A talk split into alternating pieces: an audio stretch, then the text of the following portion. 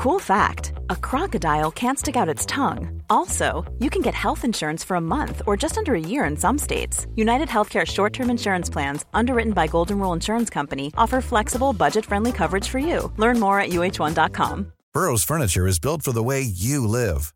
From ensuring easy assembly and disassembly to honoring highly requested new colors for their award winning seating, they always have their customers in mind. Their modular seating is made out of durable materials to last and grow with you. And with Burrow, you always get fast, free shipping. Get up to 60% off during Burrow's Memorial Day sale at burrow.com slash ACAST. That's burrow.com slash ACAST. burrow.com slash ACAST.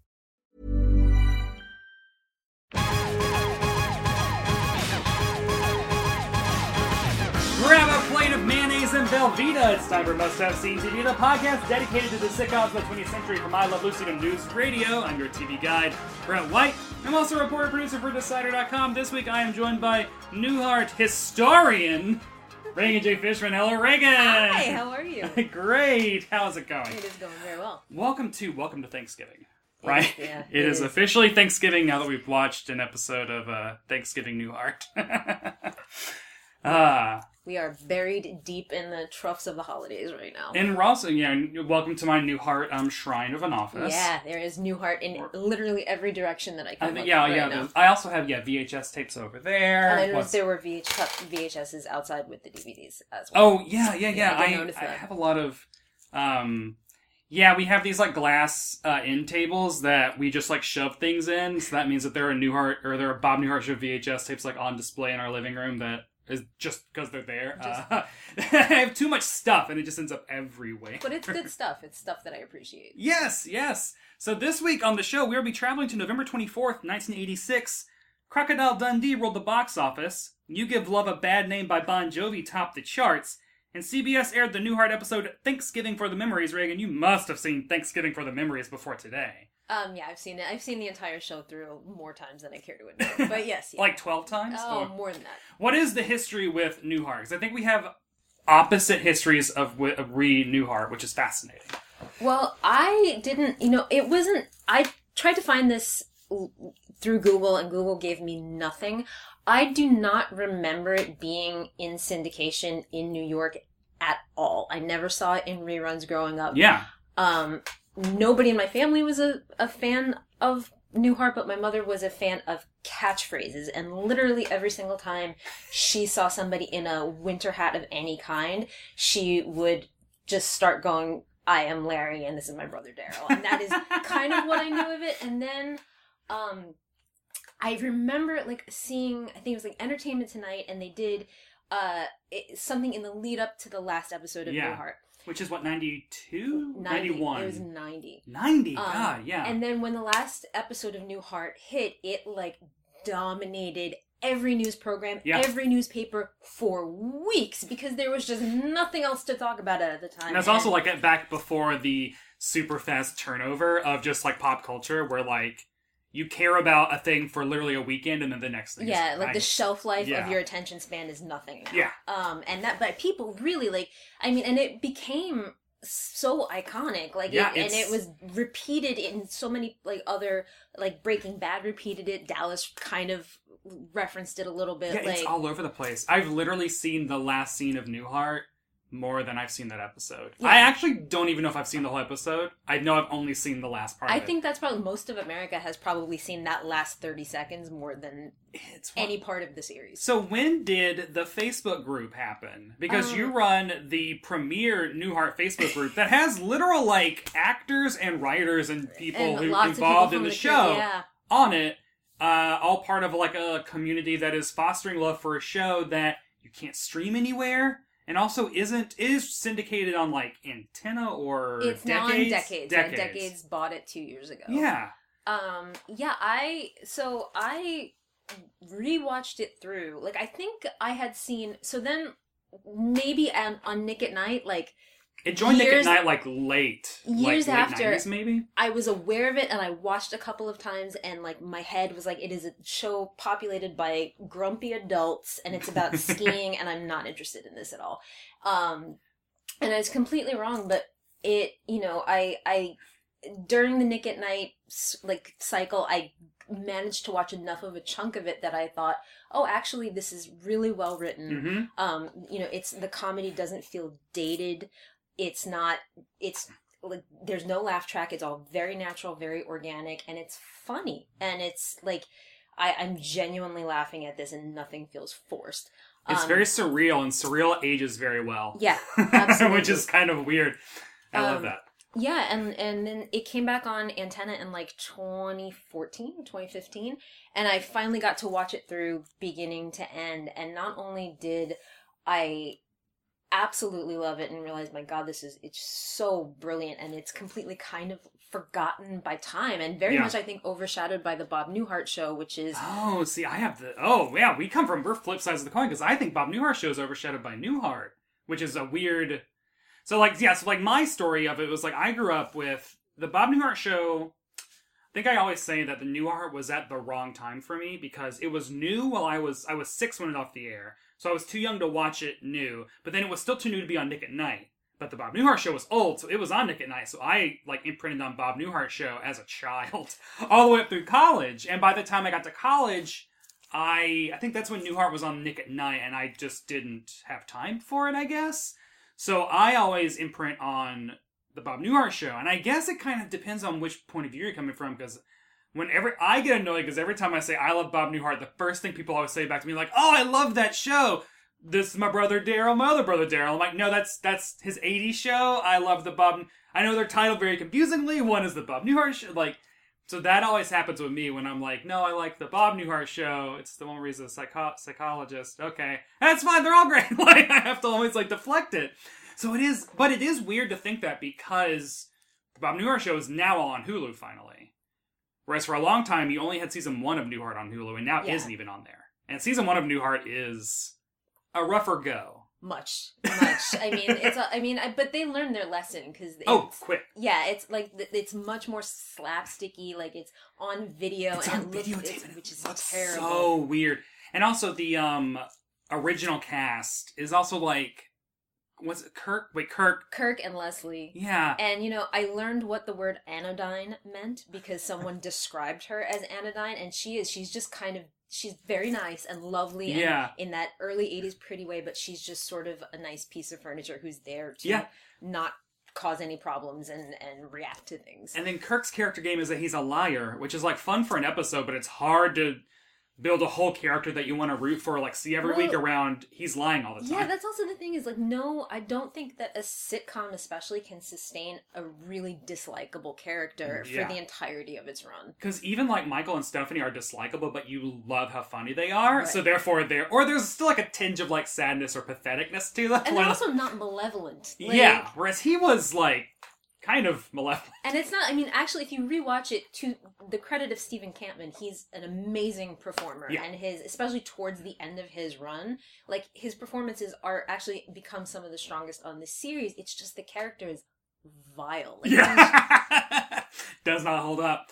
Well, yeah, so this week on Must Have Seen TV, we will be talking about the new Newhart episode Thanksgiving for the Memories. It is the eighth episode of season five and was written by David Mirkin and directed by J.D. LeBeau. Here is how the DVD box set, which I am literally opening up, describes the episode. One disaster follows another until everybody is ready to take this Thanksgiving and stuff it.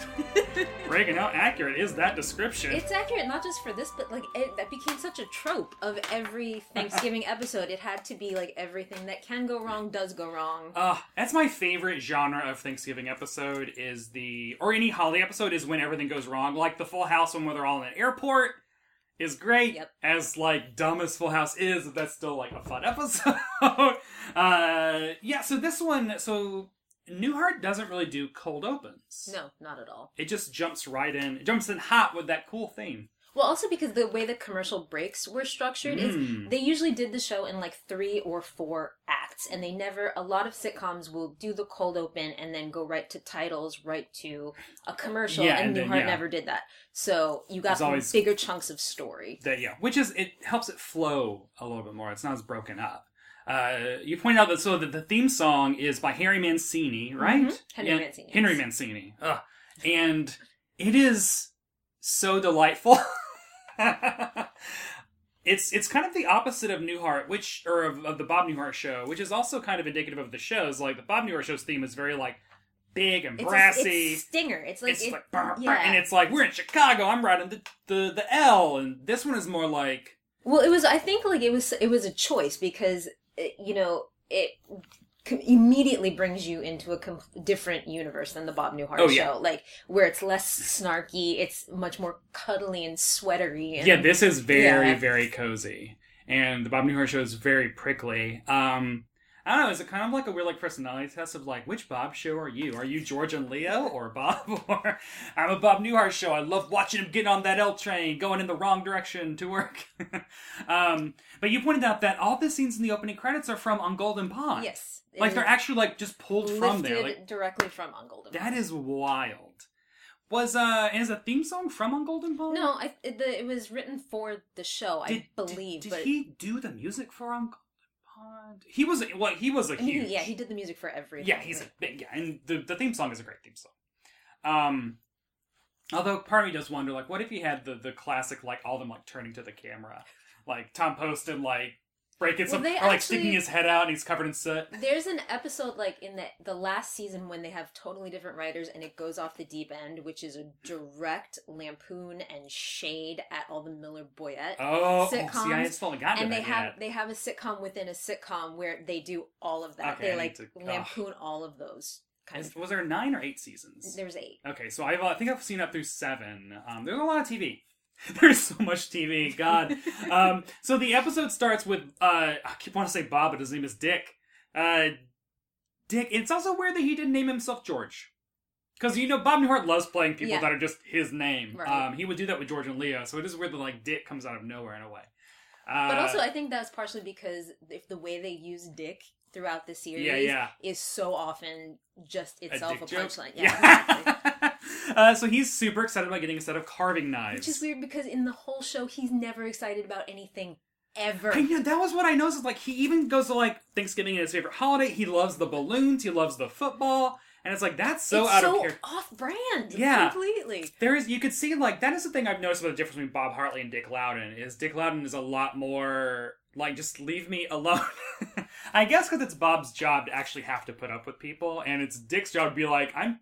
You're paying me money to go up there to Yeah. go away. Why would you go away? Well, the, at the heart of both of those shows, it's always like Bob Newhart reacting to various crazy people around him. people, Yeah. But Dick is kind of more like he doesn't really have a reason to be so annoyed at his life all Yeah. the time because his life is really pleasant. It's he does nice. have three jobs, so maybe he is under a lot of just like self-imposed stress. That's he just keeps on taking on assignments.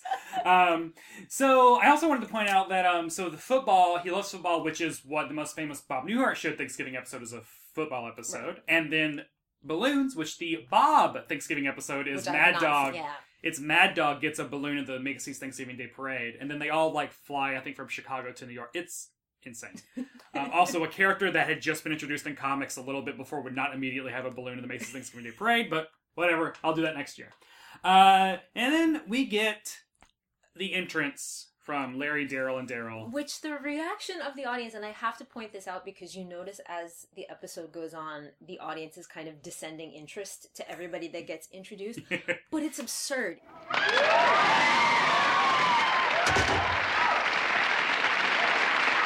Hi, I'm Larry. This is my brother Daryl, and this is my other brother Daryl. It is like I mean, and people don't realize. I think that at that time, Larry, Daryl, and Daryl were like MTV Elvis level. Oh, yeah, no. Celebrities like would cause hysteria in malls. That's so Um, great.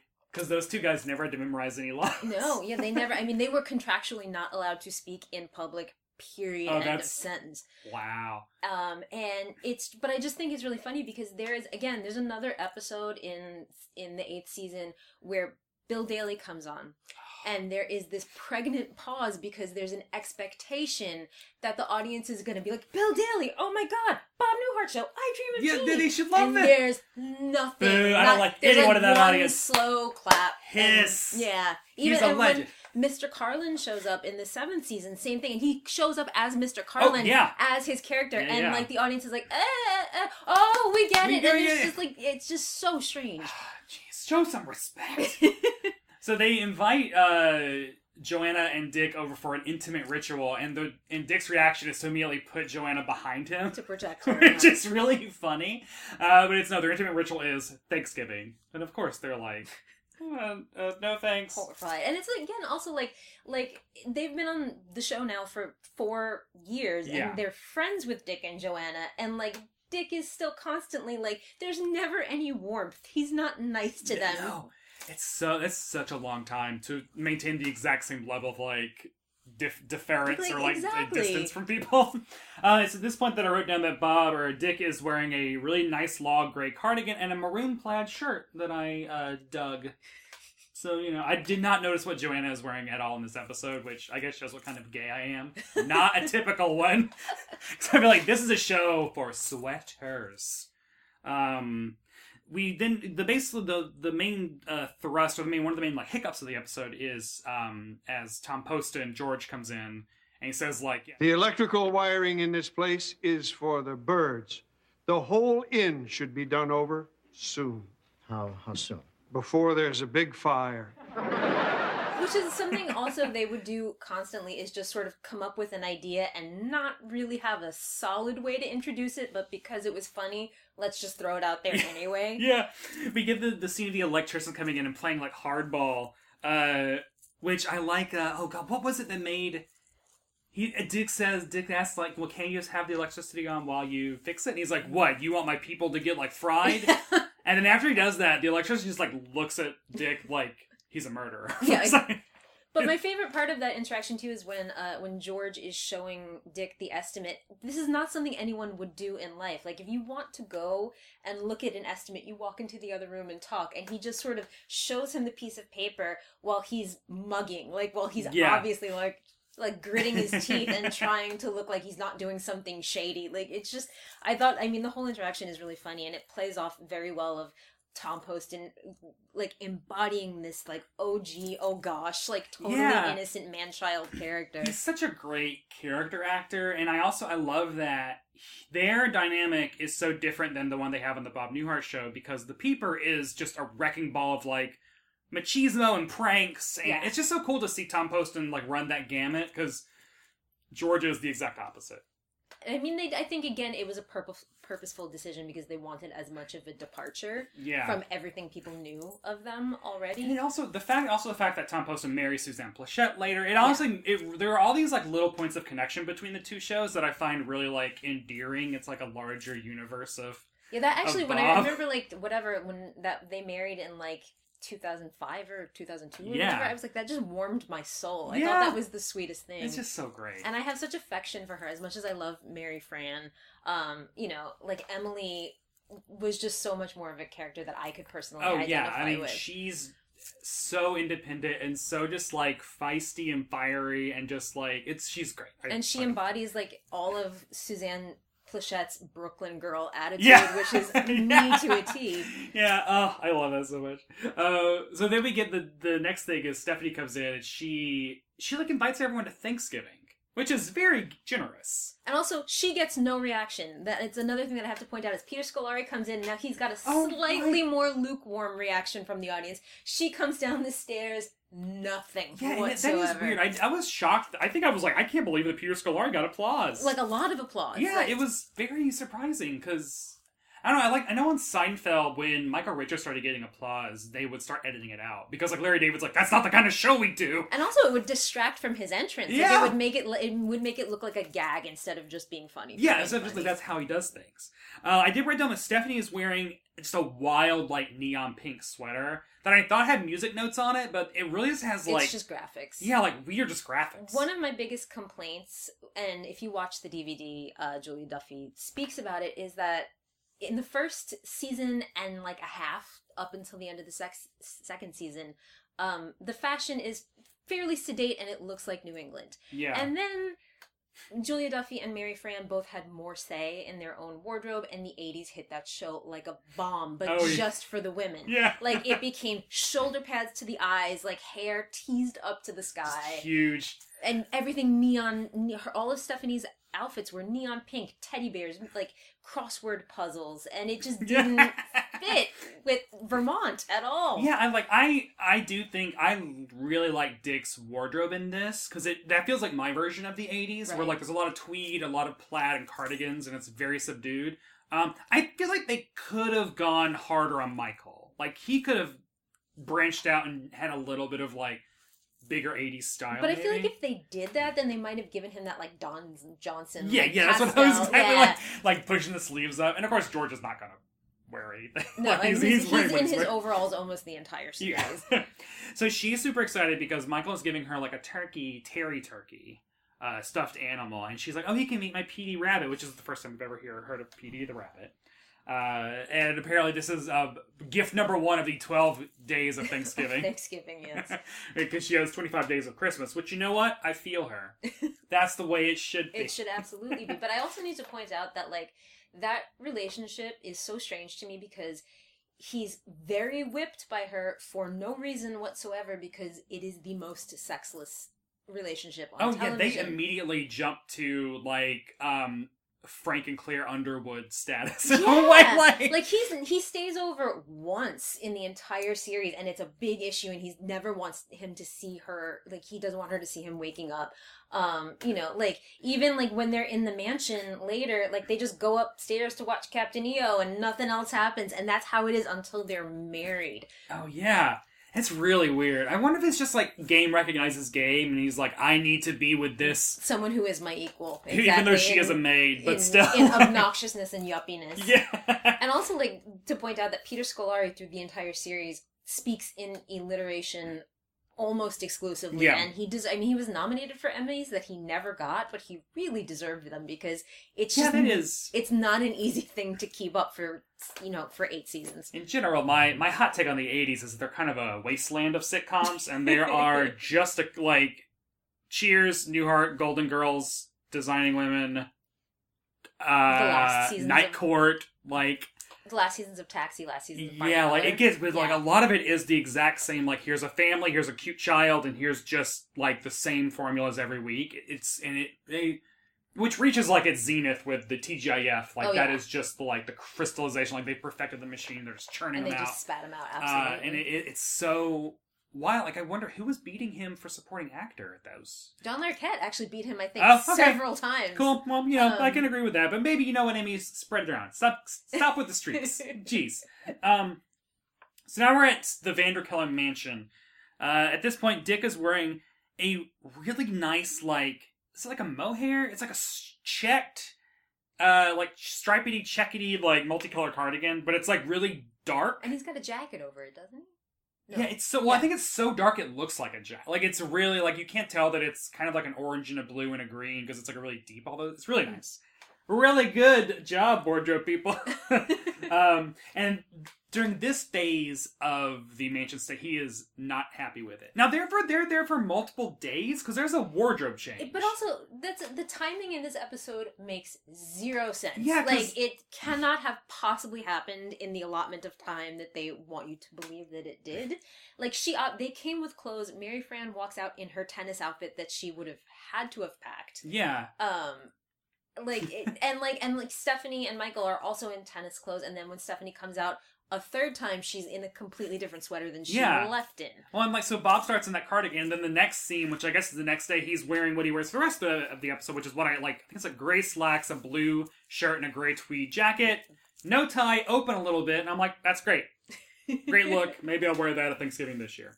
Uh, but like they're there, and they're all just trying to like get Dick out of his funk. Dick, are you going to have some fun or are you just going to keep pouting? I'm a grown man. I do not pout. And why are you just sitting around here moping in this lovely mansion? Because I want Thanksgiving at my house with my turkey and my knives. Interrupted by indoor golf and jetpacks. Well, also this is like the, the suspension of disbelief mansion Yeah, I love because it. Yeah. like they always want you. It's the there's like the three or four times it appears on the series, and every time they want you to believe that it's this amazing house that has uh, like a heated indoor pool, indoor golf, jetpack, Multiple pools. Captain One's like freshwater, salt, salt water. Like, exactly. jeez. But all you ever see is like the, The room, which is actually, and the, which is the reason you don't see the dining room, is the redressed uh Newhart regular dining room as this mansion is Oh. full of like you know crusty old antiques looking Yeah. like an old people house as much as an old people house can be um but it's all like it just leaves it up to the viewer to kind of project and imagine what this super fun amazing mansion would Indoor be. golf is so impractical, and it's a great joke. I mean, it's it's that absurd humor that still plays today because it isn't. I don't know. There's a I don't know. You watch the like '80s family sitcoms, and it's like those stale like I'm gonna. Why don't you go back home, like flat face, like you know, to like the annoying neighbor person. It's like that stale kind of like really tropey comedy, and this is like indoor golf is still funny today. and It's unexpected and weird. Bob Newhart on a jetpack Yeah. is still really funny today. Oh, that's a T-shirt I should Yeah. make at some Yeah. point. Then they find out, that, uh oh, they gave the rabbit to charity. Uh, Wait, but they she hasn't asked for the rabbit yet. Um oh, you, she does she like she takes out the turkey? She's like, can I show him to the rabbit or yes, something? and then she wants to. And she's mad. Like, why didn't you donate grandma to the charity? She's old. and then uh, Julia Duffy, like, to the turkey is like, I don't want a new one. I loved Petey. Come on, Steph. You, you still have Terry. Get that buzzard out of my face. Great. Julia Duffy is so good on this show. She's so underrated, I think, Yeah. as a sitcom actress because she's really funny without trying hard to be I funny. get so she was just on the Cool Kids last year Mhm. for like in their Thanksgiving episode, I think, and I was so happy to see her doing something because I don't know why she hasn't been a regular on everything. She's done a lot of theater, but she hasn't been. I mean, she was on American Horror Story. Oh, also, good, good. But, but she hasn't done a lot of TV. I mean, she's really she's criminally underrated because she's really really funny. Yeah. Um, And isn't she also older than she's playing? yeah, she's like 35 in this episode, and she's supposed to be playing like 22 or She, like yeah, she. I think I was surprised when I found out that she is, and I only know that because like now she looks older than you would think she was because you think she's twenty at this Right, time. Like right. it's like oh no, I guess she was actually playing a lot older. Uh, she's so great. Uh, so she basically like calls off Thanksgiving because they got rid of her stuffed animal, and she's like, "This is horrible. I hate everyone. We're going back." They go back to the mansion, which has no electricity and no heat. Which I that's the setup I love. I love a good stranded, fucked up Thanksgiving. Which is every that hap that ha- like that has to be a part of every Yeah. Thanksgiving episode of the- every sitcom. The first one of Newhart's is they invite everyone from the parade to come over. Like it rains. and there's also a stranded bus of Native American Right, yeah. people.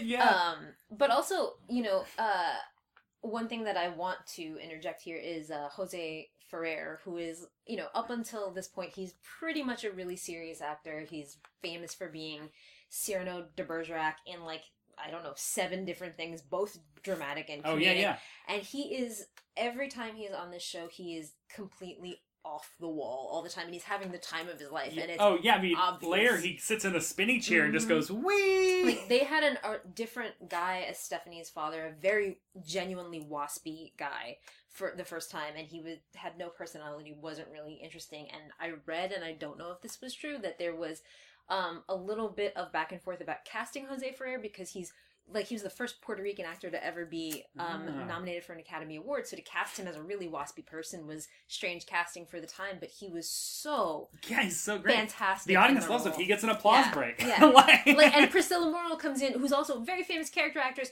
Two seconds after him, nothing. No. this audience just doesn't like women. No, they don't all. like any, none of the women you get. No women gets applause. None. so they're like, well, we'll just have whatever we eat here, which happens to be Velveeta and mayonnaise, mayonnaise. which is maybe one of the grossest food combinations I can think of.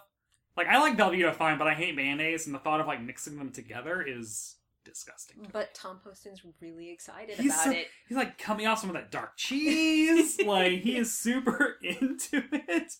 Uh, and that is when that's when the Larry Daryl and Daryl come back in. Again, to insane applause and Yeah. like, people being just really ridiculously excited. and because they uh, saw movement in the in the uh, inn and thought that maybe it was like the Thanksgiving intruder or The something. Thanksgiving elf. The Thanksgiving elf, and they're like, "Well, that's we were hoping that was going to be a new uh, tradition. It's not." So uh, William Sanderson, right? That's his Yes. name. Yeah. So when I was a kid, because I remember my parents didn't watch Newhart, but I, being a child that had TV on all the time, it would just be on, and I remember would see it. I remember two things. I remembered um, Bob saying "meow" at the end Mhm. in his voice, and then I always remembered that I thought that Bob Newhart and Larry were the same actor as a I- child. I thought that um, that Larry was Tracy Walter, and it turns out that Tracy Walter was originally supposed to be cast as Larry because they look exactly Yeah. like. Yeah. Who was Bob from um, Batman? Yes. yeah. yep. The Joker's number one guy. Yeah, yeah. you are my number one. yeah. So wait, I. wait, wait a minute. Did you get an orange cat because the MTM cat is orange and has Bob Oh my god, I didn't even think of that. oh, that needs to be their Halloween costume next year. Okay, okay. So yeah, I will do that. I'll. Okay, yeah, I'm gonna build build a life around this. That's amazing. But yeah, I always thought they were the same person. I feel like I didn't realize that, that was not Bob Newhart until like college or something because I, I they just looked like in my tiny little. Well, also every trailer. every man on that show is the same height. Like they're all like five six or under. So Yeah. it's very like it's, Bob, Bob, I think at one point Bob was like five eight, but now he is like five five. Because when I met him, where's the picture of us Right together? there, Yeah. yeah, we are now basically the same height. So yeah, because I have an affinity for as a short man, I have a role model relationship with any other short man, and all the. Do they ever make short man jokes about Dick? they do not. Because they do about Bob. They do make jokes about him having small feet, but they never make jokes about his height. Because that's one reason I love Bob Hartley is they do make a lot of like him being short jokes. So I relate to it. Um, so they invite them to come to the Minuteman Cafe, which I do like. That that is like this vestigial remnant of Kirk Kirk Devane. Yes. because that was his cafe. Yes. and they never mention him after he leaves. No, never. He does not exist. Well, no, actually, in the, the first episode of the second season, they say that he sent a postcard from Italy and then he's never Gone. mentioned again. um, the Minuteman Cafe, although that the set for it completely is destroyed and disappears in the following season, um, it most of those set pieces and the sign exist and hang in the dining room of the Waybury Inn in Vermont, which is the real location for the Oh. exteriors for Newhart. Oh, that is so cool. How how similar? I mean, I'm assuming the inside is not at all similar to. No, not at all. Actually, what Newhart is, if you watch this, um, is very similar to the Great Northern Lodge from Twin Oh. Peaks. Oh, wow. The inside is startlingly similar, um, but the Waybury isn't isn't very much the same on if the inside If Newhart had the same kind of cultural caching as the Brady Bunch, they could In Vermont, do- it does though. Like there They are should do this. in New England who go, but I like I think it probably, and I would love to know this. I think in New England, it probably was much more popular in syndication. It probably Yeah. just was more popular show, but it doesn't always translate to the rest of the country. Yeah. Oh, it is weird because like it should have been Tennessee because it's, it's very New England, but it also feels like it's very very rural. Well, Larry, And, like, especially Larry, Daryl, and Daryl are I just- think he's meant to be from Memphis. So Okay, yeah. And so it seems like that would have been way more popular in Tennessee, and so it should have been a bigger part of my childhood, but it was not. Maybe it's because that New England opening just really scared off all the Southerners. I, and but it's I like, think yeah, I mean channel. I think it's it scared off a lot of people because when you watch it, it kind of is very quaint and very beautiful, but it also looks like this is going to be boring. I know, you- like it's so. It's kind of the same with Cheers. Of like, if you are under ten, the Cheers theme song comes on, you're like, Mm. You're oh god, no! It's why it's so brown and Yeah. tan. Oh god, it's so sad. and as an adult, it just makes me melt with like nostalgia and uh, tears. Um, so they go in and they say like this is going to be like what the they, they say it's like going to be like the best meal they've had since Groundhog Groundhog's Day. Groundhog Day, yeah. Which, as what they describe was like when a groundhog comes out of the ground, sees Daryl's shadow, and then we eat him. and then we eat him. God. Uh, oh, there's also a really great joke of we arranged. We took the liberty of arranging the seating boy, girl, Daryl. I love that. Um. Uh. Oh, so then they sit down. Trying. They sit down to eat, and they're all like, "Do they eat yet?" No. They. That. The next thing that happens is the parents come, right? Uh, yes, they're about to sit down to eat. They get the side dishes. They tell Dick that he doesn't understand anything about Thanksgiving because he's he's very incredulous. Oh yeah, they keep what- asking like, so what side dishes? Are like, yeah, cranberries and stuff. Obviously, like, what do you? it's really great, but also like, I don't know how the Minuteman Cafe stays open. Like they are so. They're never in it. Yeah. There's, they're known in the neighborhood for cleaning septic systems, so they're really dirty. It's really dirty. Yeah. Um. I don't yeah. trust their cooking or Not serving all. And ability. it looks. I mean, they they made the set very weathered and very stained. Yeah. To look like three kind of backwoods brothers who clean septic tanks are the people that run it. I will say, it looks kudos to them for not also living there. Because I could see that, like they just moved in, but they do. You see their house every now and then. You see it twice, and Yeah. it's uh, in the second episode before they're regulars in the Goldilocks and the Three Bears kind of themed episode with Stephanie. It's like, oh yeah, yeah, they're in a shack in the woods. Um, and then later on, they're in a different shack that is decorated with pictures of Candice Bergen, who they have a big crush on. oh, Murphy Brown's Yeah. good '80s one. Yeah. Good. Uh, so when Stephanie's parents come and they're like so excited because they found Petey, they like called the charity, got him back. I love Peter Scolari's reaction when Julie Duffy grabs Petey and is like, "Oh, he's here!" and it, everything you thought he'd be and more. Like he's so excited about it. he and he kind of like as soon as she turns away, he kind of does this like weird like double take of like I don't know what that is.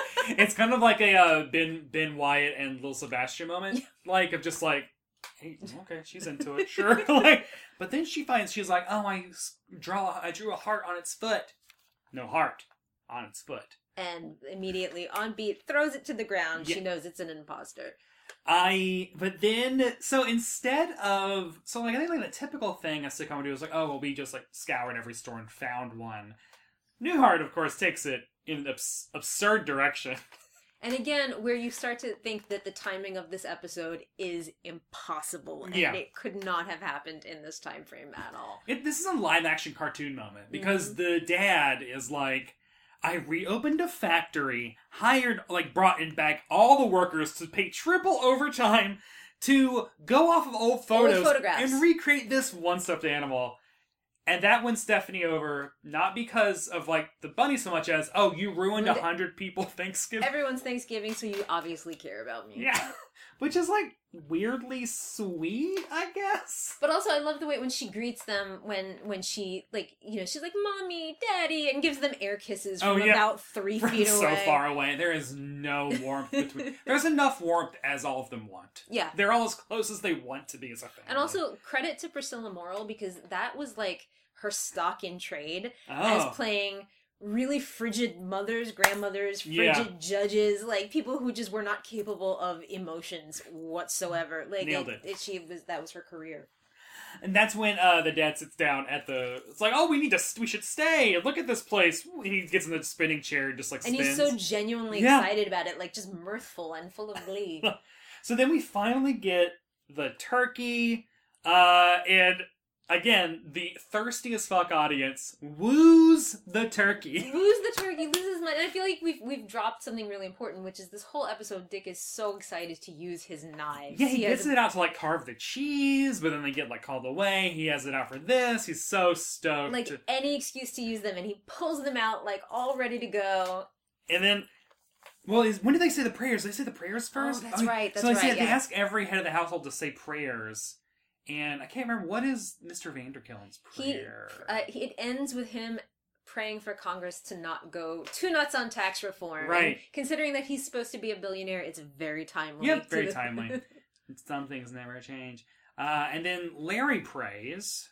Correct. Lord, before we chow down, thank you for the many critters in our pot and all our nice, although offbeat, friends. Take it, Lord. Which I love that from his point of view, everyone else is, Is very completely offbeat. offbeat. Which I guess, yeah, if you're living that Larry Daryl Daryl life, the fact that all these people wear cardigans all the time, that's weird. Um, and then Dick just play, prays for protection. against the food. Yes. Yeah. so then, oh, then this really great moment of Dick gets out the both knives. He is ready to carve, and then the Darrells just dig in with their bare hands. With hands. their bigger hands, and it's so Oh. nauseating. They rip it apart. They rip off the drumsticks. They just scoop out handfuls of turkey and then walk around dropping it on people's plates. And then Larry has the line to Dick. Excuse me, but I don't think this is the appropriate time to juggle. I'm sorry. As if he's going to juggle the knives. As if they have no concept.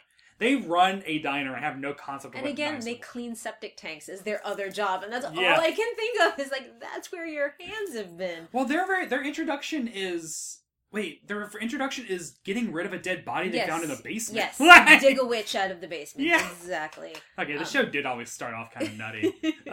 That's how. Uh, um, but so then they basically say like, uh, Michael. It's time I'll dig in, Michael's like, I think the head of the households should take the first bite. And he's looking in every direction, like absolutely, genuinely terrified. Yeah, And I do have to give it to Digley. He's the first one. He is the first one to take a bite. But if you notice, though, he goes like right to the edge of the plate, not into the turkey, but like a little tiny Yeah. spoonful of the stuffing.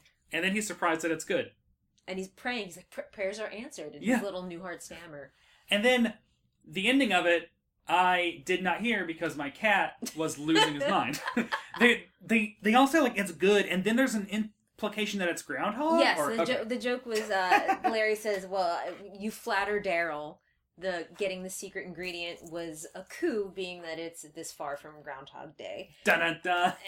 And then everybody drops their forks in unison, and then uh, Jose Ferrer is like, you know, you think Oh, come on, you Thanksgiving poopers. Good is good. And you know, Thanksgiving is safe. Any final thoughts about that episode before we move to trivia? Um, yeah, I think it's one of uh it's probably one of my top 10 of the series. I wish that it had been more of an ensemble of the townspeople Oh God, show because yes. the townspeople are like they are the strength of that show because they're all so bizarre and I quirky. love the um the Halloween episode where they all think that basically it's like a War of the Worlds Yes. episode, and I love and again like this not being my main jam, I don't know all their names, but like the one guy with the round head and the mustache who's always smiling. Oh, Jim, yeah. Yeah. Like here I love his voice and delivery. Like he's so good. And if you notice, like he didn't, he did his first couple of episodes in like the first season, he doesn't have that delivery at all, and he like he just plays it very straight and very serious. And then he just, I don't know when he got the direction to just go completely batshit insane Yeah. with it, but he he holds it for the remaining seven seasons of the show, and it's amazing. he and then there's also the there's also like the guy who's always kind of like talking. I can't read. Uh, the other guy who's a kind of talks like a cartoon character. they're all so good, uh, and they're all in one of the other Thanksgiving episodes. I think. Uh, there's Aren't they- only there's only two. I think are they? Well, who? I guess were all of them around in the one where the parade gets rained down. and they all Yeah, well, over? Jim and Chester would have been because Yeah. they're city council people in the show, Right. Yeah. Um, oh, that's what. That, isn't that how they were all introduced? Yes, How- yes. What a way to introduce all your wackos through the city council. I guess Parks and Rec, you know, they keep that tradition alive. There's a lot of wackos in that city council. Are you ready for some must-have facts?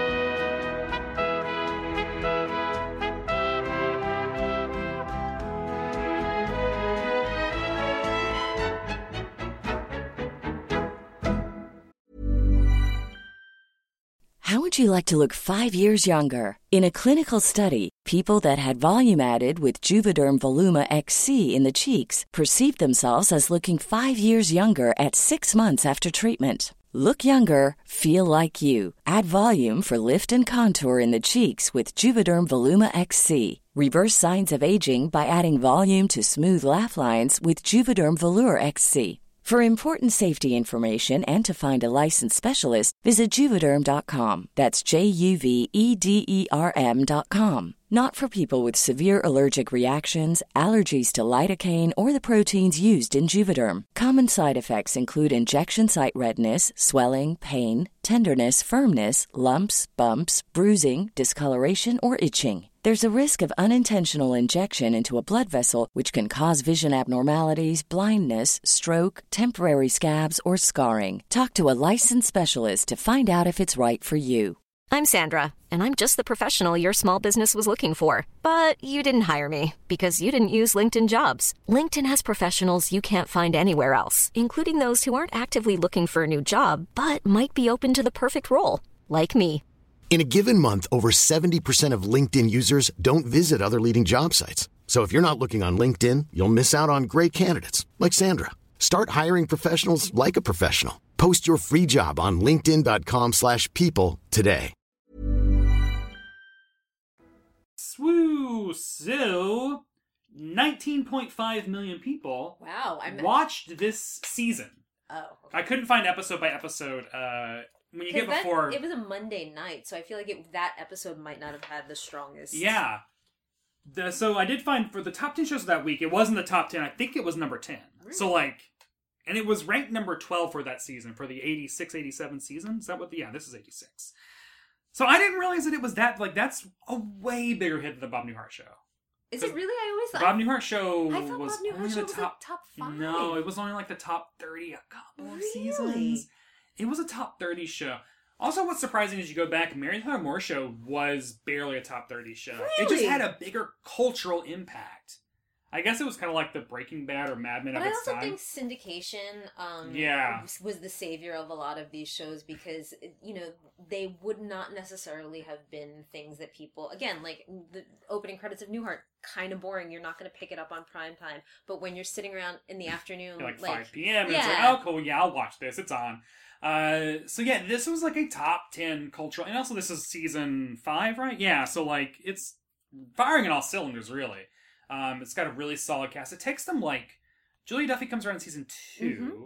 Peter Scolari doesn't join, doesn't join until three. Yeah, he well he's in the last like the last five episodes of season two as a Yeah. recurring character, and then becomes a regular. So it is kind of like a Parks and Rec situation where like the cast that you know doesn't actually come around until like a little bit in. So, but at this point, everyone is like gelling and it's great.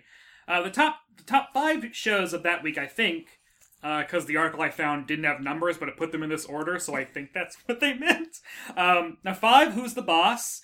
Four, Family Ties. Three, 60 Minutes. Two, Golden Girls, and one Cosby Show. of course. So, like, of those, Who's the Boss, Family Ties, and The Cosby Show are all almost the same formula of family sitcom. And then Golden Girls is like an outlier. Well, something that I, you know, thought about like with this and we discussed like this is, you know, it airs three days prior to like the Cheers Thanksgiving episode, Yeah. which is the most famous Thanksgiving, Thanksgiving episode Orphans. of all time. Which listeners go back and listen to that one of my, I think it was my f- first or second Thanksgiving episode ever. And uh, it's a good drunken two hours episode. So it's wild. Listen to that on your drive. But it deserves. I mean, that deserves two hours because it's like it's seminal television. It- um, yeah.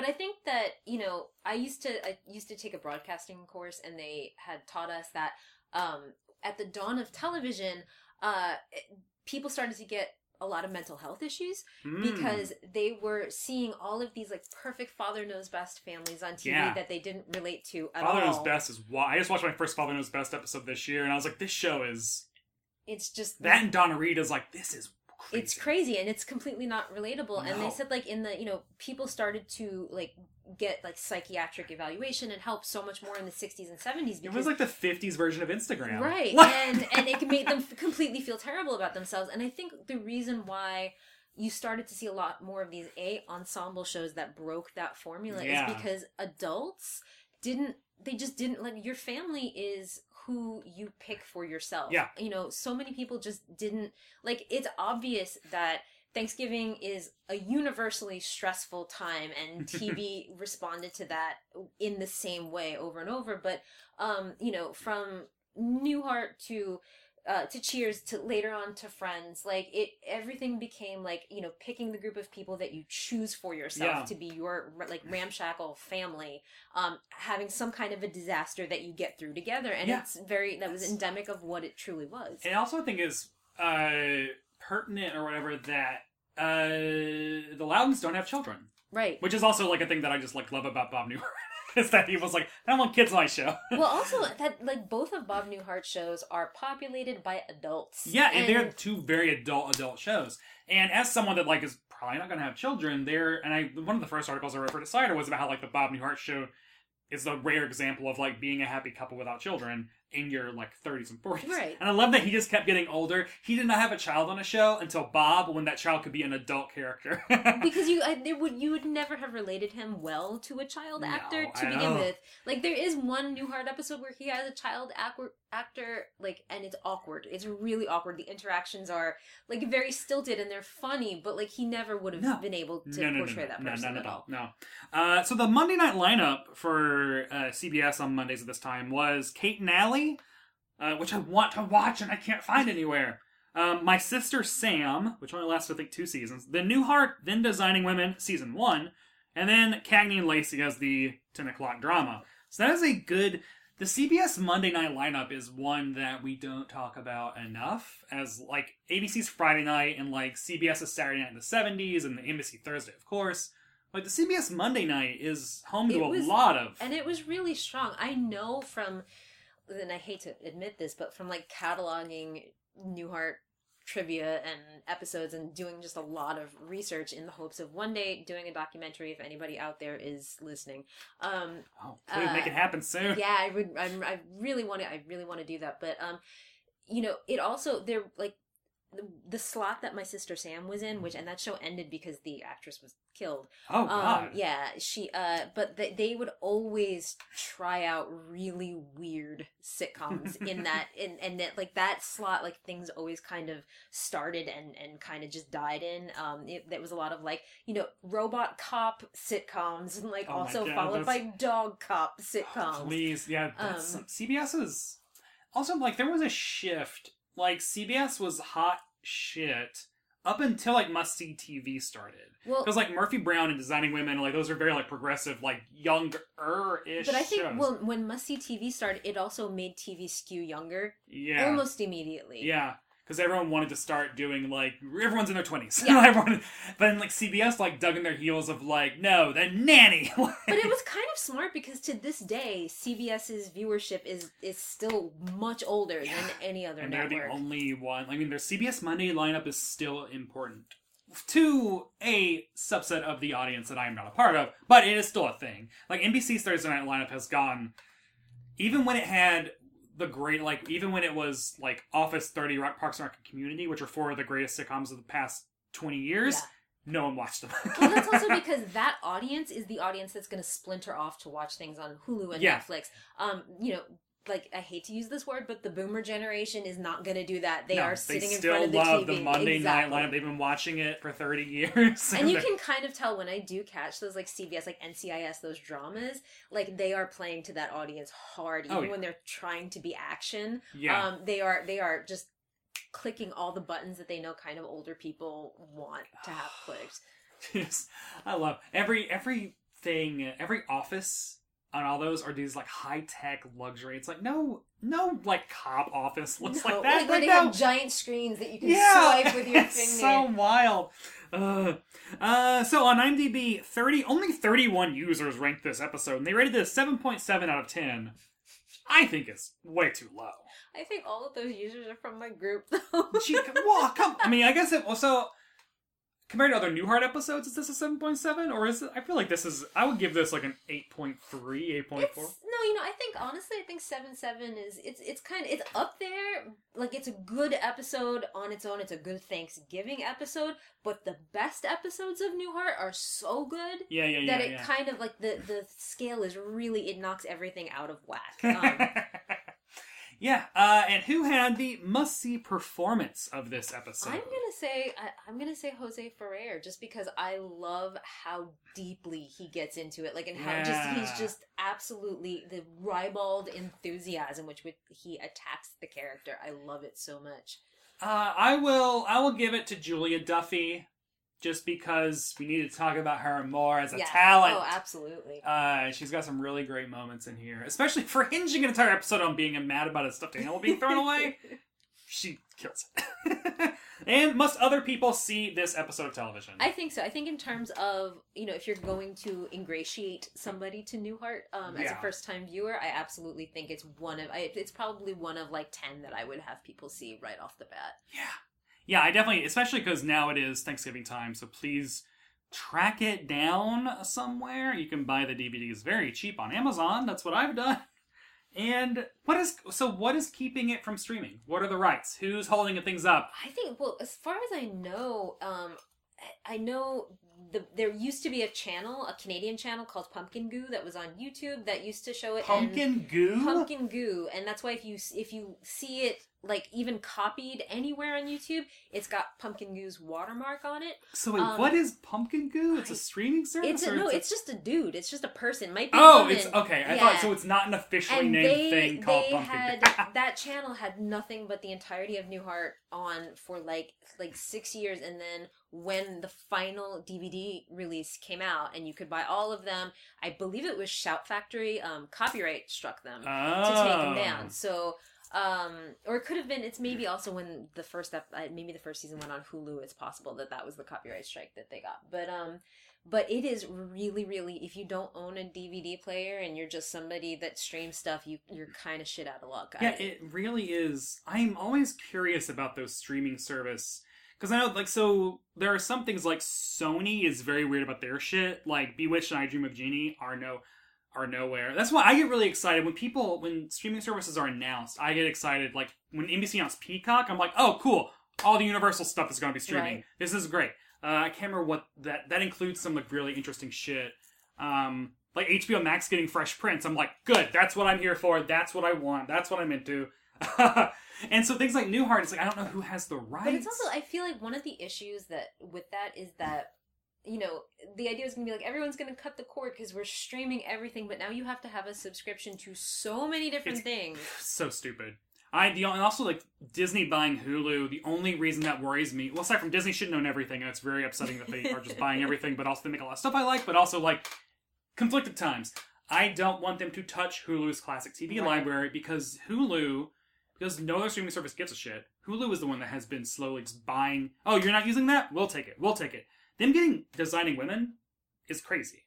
But I'm so that was happy because forever. that's also right. It was forgotten by time. Yeah. Um, but I know that Newhart also there are a couple of things like even in syndication, there's like nine episodes they can't show for the stupidest rights issues. It's just like actor the- hasn't signed off. No, because like they don't want to pay Frito Lay to use the Cheetos logo.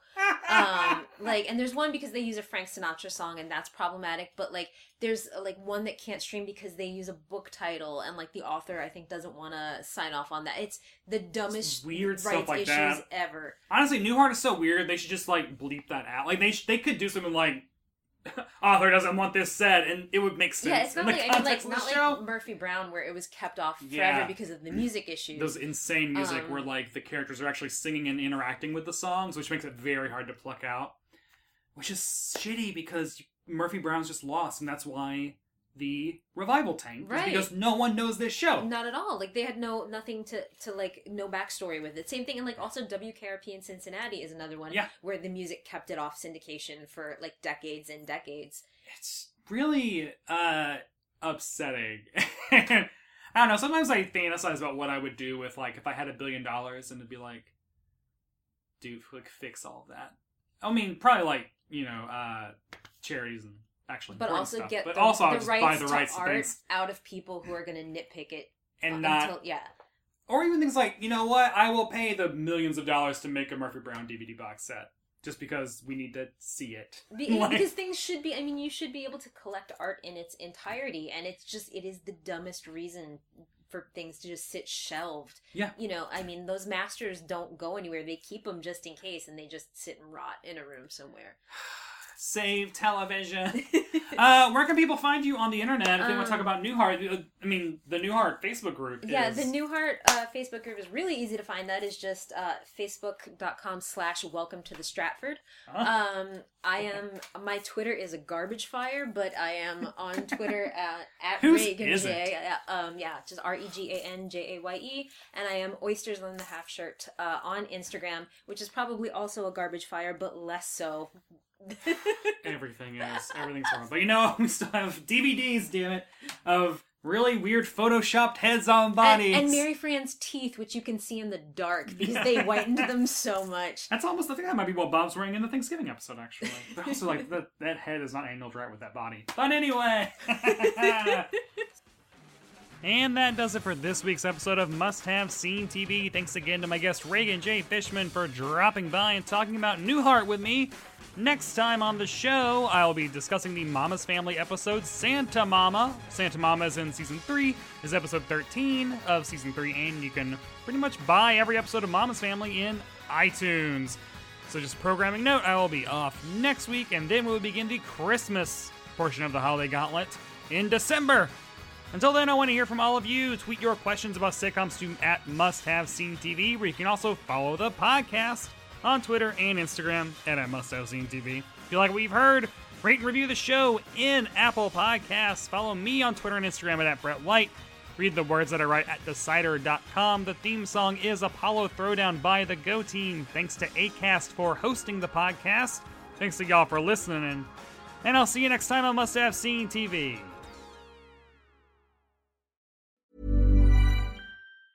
Hey, it's Danny Pellegrino from Everything Iconic. Ready to upgrade your style game without blowing your budget? Check out Quince. They've got all the good stuff shirts and polos, activewear, and fine leather goods, all at 50 to 80% less than other high end brands. And the best part? They're all about safe, ethical, and responsible manufacturing. Get that luxury vibe without the luxury price tag. Hit up quince.com slash upgrade for free shipping and 365 day returns on your next order. That's quince.com slash upgrade.